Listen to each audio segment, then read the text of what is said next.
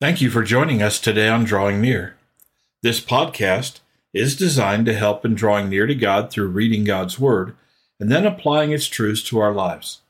If I can be of assistance to you, feel free to reach out to me through my email address in the description section of this podcast. Today on Drawing Near, Paul concludes his letter to the Thessalonians. He does this with a benediction, a blessing.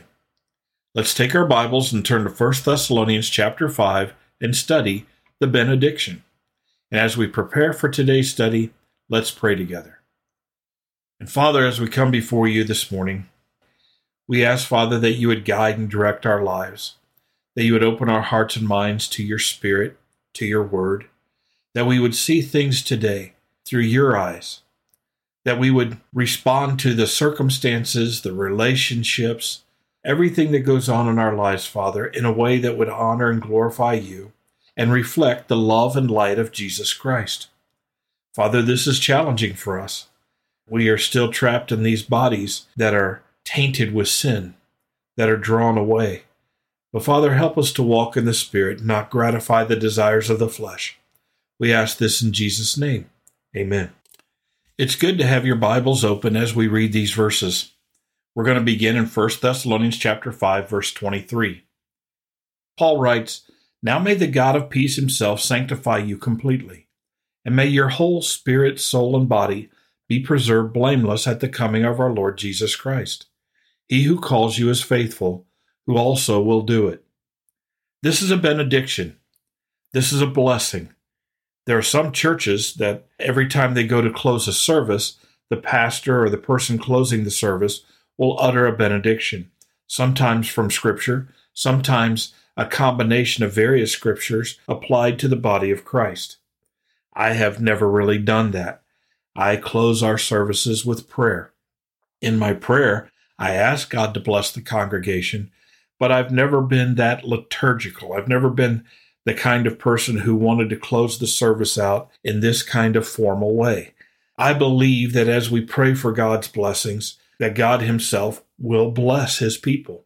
There's nothing wrong with a benediction, but there's nothing that is absolutely necessary about uttering a benediction either. It's very beautiful. It's very eloquent and poetic. And I guess maybe I'm just not that kind of pastor. So Paul utters a benediction to the Thessalonians at the end of this letter. He does that sometimes, he doesn't do that all the time. And in looking at this benediction, beginning in verse 23, it says, now may the God of peace himself sanctify you completely. Paul is saying, May God, the God of peace, isn't that an interesting phrase? God is a God of peace. He's not a God of conflict. God desires peace and not turmoil in our hearts and lives. He desires peace between himself and his creation. He is the God of peace. And ultimately, even though there's a great tribulation coming and there's persecution and there's wars and rumors of wars and all of those things. Ultimately, God, through Jesus Christ, is going to bring about peace in his creation. That's the final end of all things that God is doing in Christ Jesus. So may the God of peace himself sanctify you completely. The word translated here, sanctify, is a word that could be translated or is translated sometimes holy or make you holy it's the verb form of that. And so Paul is writing, May the God of peace make you holy, sanctify you. We are justified when we are saved. The moment we're saved, we're justified. At that moment, through the indwelling work of the Holy Spirit, God begins to sanctify us, to make us mature, holy, complete. He grows us in Jesus Christ. And then ultimately, when we get to heaven, we will be glorified with Jesus. So we're justified, then sanctified, and ultimately glorified. And so Paul is asking the God of peace himself to make the Thessalonian believers holy, to grow them and mature them, to continue the work of Christ until Christ returns. And he says, sanctify you completely. That should be our aim as well. We should desire complete sanctification. We should pursue spiritual growth to its ultimate conclusion. He goes on and says, And may your whole spirit, soul, and body be preserved blameless at the coming of our Lord Jesus Christ. There are three parts to who we are. At least that's the way the Bible refers to it. We are body, spirit, soul, or body, mind, and spirit. Those terms are used interchangeably. The body is that physical, tangible, material part of who we are. It's the part that is laid to rest when we die. It's that which everybody sees. There's an argument among some philosophers about the spirit and the soul. The spirit seems to be that part of us that people cannot see, the internal part of us, that which is our mind, not the brain, but what the brain produces or what seems to come out of the brain. It's our, our mental, our emotional inside. It's that part that many people believe go to be with the Lord the moment we're saved. In other words, the body goes to rest and the spirit goes immediately to be with the Lord. So, what is the soul? Well, many people believe the soul is that spiritual part of us, not necessarily mind and emotion, but it's that part of us that is eternal. This is a little confusing and it may not be very exact, but we do have that part of us which immediately goes to be with the Lord. That identity that we have that is both visible and invisible. And so Paul says, all of you, that's the real key here. And may your whole being, spirit, soul, and body, be preserved blameless at the coming of our Lord Jesus Christ. Now, what's important about this is God doesn't just want your soul or your spirit, God wants your entire being preserved blameless at the coming of our Lord Jesus Christ. Jesus died on the cross to save all of you, all of me. And that's important to recognize. There are those who believe that if their spirit's good or if their soul's good, their body can do whatever and it not really taint the situation. They can say what they want and do what they want. But the Bible clearly teaches that that's not the case. God desires to save, to cleanse, to redeem, to eternally bless spirit, soul, and body, or body, mind, and spirit. And Paul is praying that these, that the whole being, be preserved blameless at the coming of our Lord Jesus Christ. In another letter, he says, That which Christ begins in you, may he complete. Jesus Christ saves us, and Jesus Christ keeps us. We do not keep ourselves, we do not save ourselves. God keeps us. And that's what Paul is saying here in this blessing. He's saying, May you, the whole of you, be preserved blameless at the coming of our Lord Jesus Christ. In other words, you don't fall away you're not lost. And that's important for us to understand. Then in verse 24, he says, He who calls you is faithful, who also will do it. The one who calls us, the one who saves us, predestines us, foreknows us, the one who saves us is faithful. We aren't always faithful, but God is. God is always faithful to us. And in the salvation he provides for us through Jesus Christ, through the guarantee of the indwelling Holy Spirit, he who calls you is faithful. And Paul says, as he utters this blessing, who also will do it. God will do this. God will do his part. God will do his work in sanctifying you completely, in preserving you blameless at the coming of the Lord Jesus Christ. Why? Because he is faithful. He will also do it. And then he says in verse 25, Brethren, pray for us. I probably don't need to emphasize the need for us to pray for one another, but Paul is saying, Pray for us as missionaries.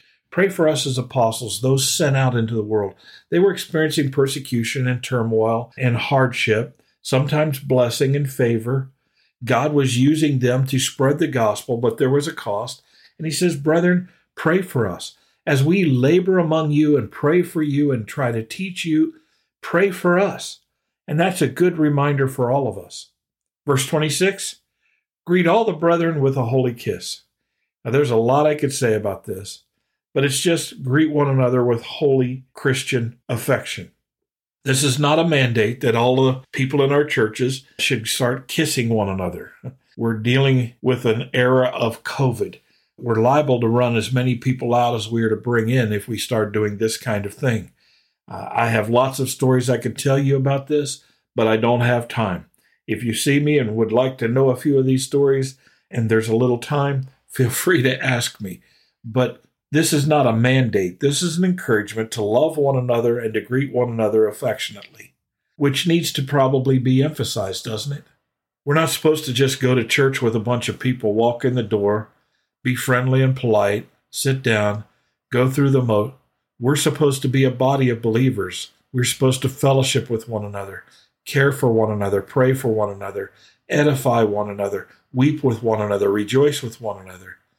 We're to be affectionate toward one another.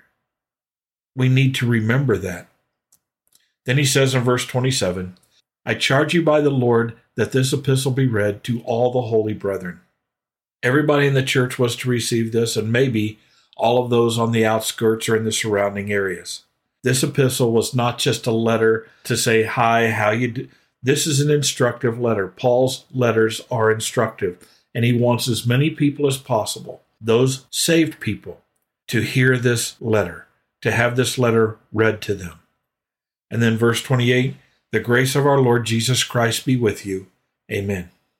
We need God's grace, not just God's grace, but the emphasis here is the grace of our Lord Jesus Christ. Of course, the Lord Jesus Christ is God also. His grace is shown to us not only in His desires and His affection and His blessing, but in His sacrifice on the cross, in His service toward us. And we are enveloped in Jesus Christ. We are saved into Jesus Christ. And may the grace of our Lord Jesus Christ. Isn't that a precious name? Our Lord Jesus Christ. Do you think of him that way? May the grace of our Lord Jesus Christ be with you. As you go through your day, as you go through the challenges, as you lay in a hospital bed or walk by the road or prepare your garden or as you do your dishes or go to work or work in the garage or whatever you do, as you seek to live the grace and mercy and love of Jesus Christ, may the grace of our Lord Jesus Christ be with you. Paul can't be with the Thessalonians. He'd like to be, but he can't be everywhere at the same time. And so he utters this blessing The grace of our Lord Jesus Christ be with you. May God provide for you in every aspect of your life. Amen. Beautiful letter. There's a lot in it. We can't be done with it. We need to review and reread and think on these things if we are actually going to benefit as much as we can from the writing of this letter. Father in heaven, thank you for this letter. Thank you for the time that we've had to read it and talk about it. We've not gone very deep into it. That's not our intention in this study. But Father, I have been touched and reminded and moved by it, and I pray that others have been as well. And I ask, Father, that you would guide and direct us throughout this day, that we would live out your grace, that we would experience your sanctification, that we would know your peace, that as we see brothers and sisters in Christ, we may greet them and think of them fondly and affectionately. Help us, Father, to walk in the grace of the Lord Jesus Christ. It's in His name that we pray. Amen. Thank you for studying with us today. You can subscribe to this podcast on Apple Podcasts, Google Podcasts, or Spotify. Drawing Near is a ministry of FBC Tipp City based on the truth that if we will draw near to God, he will draw near to us.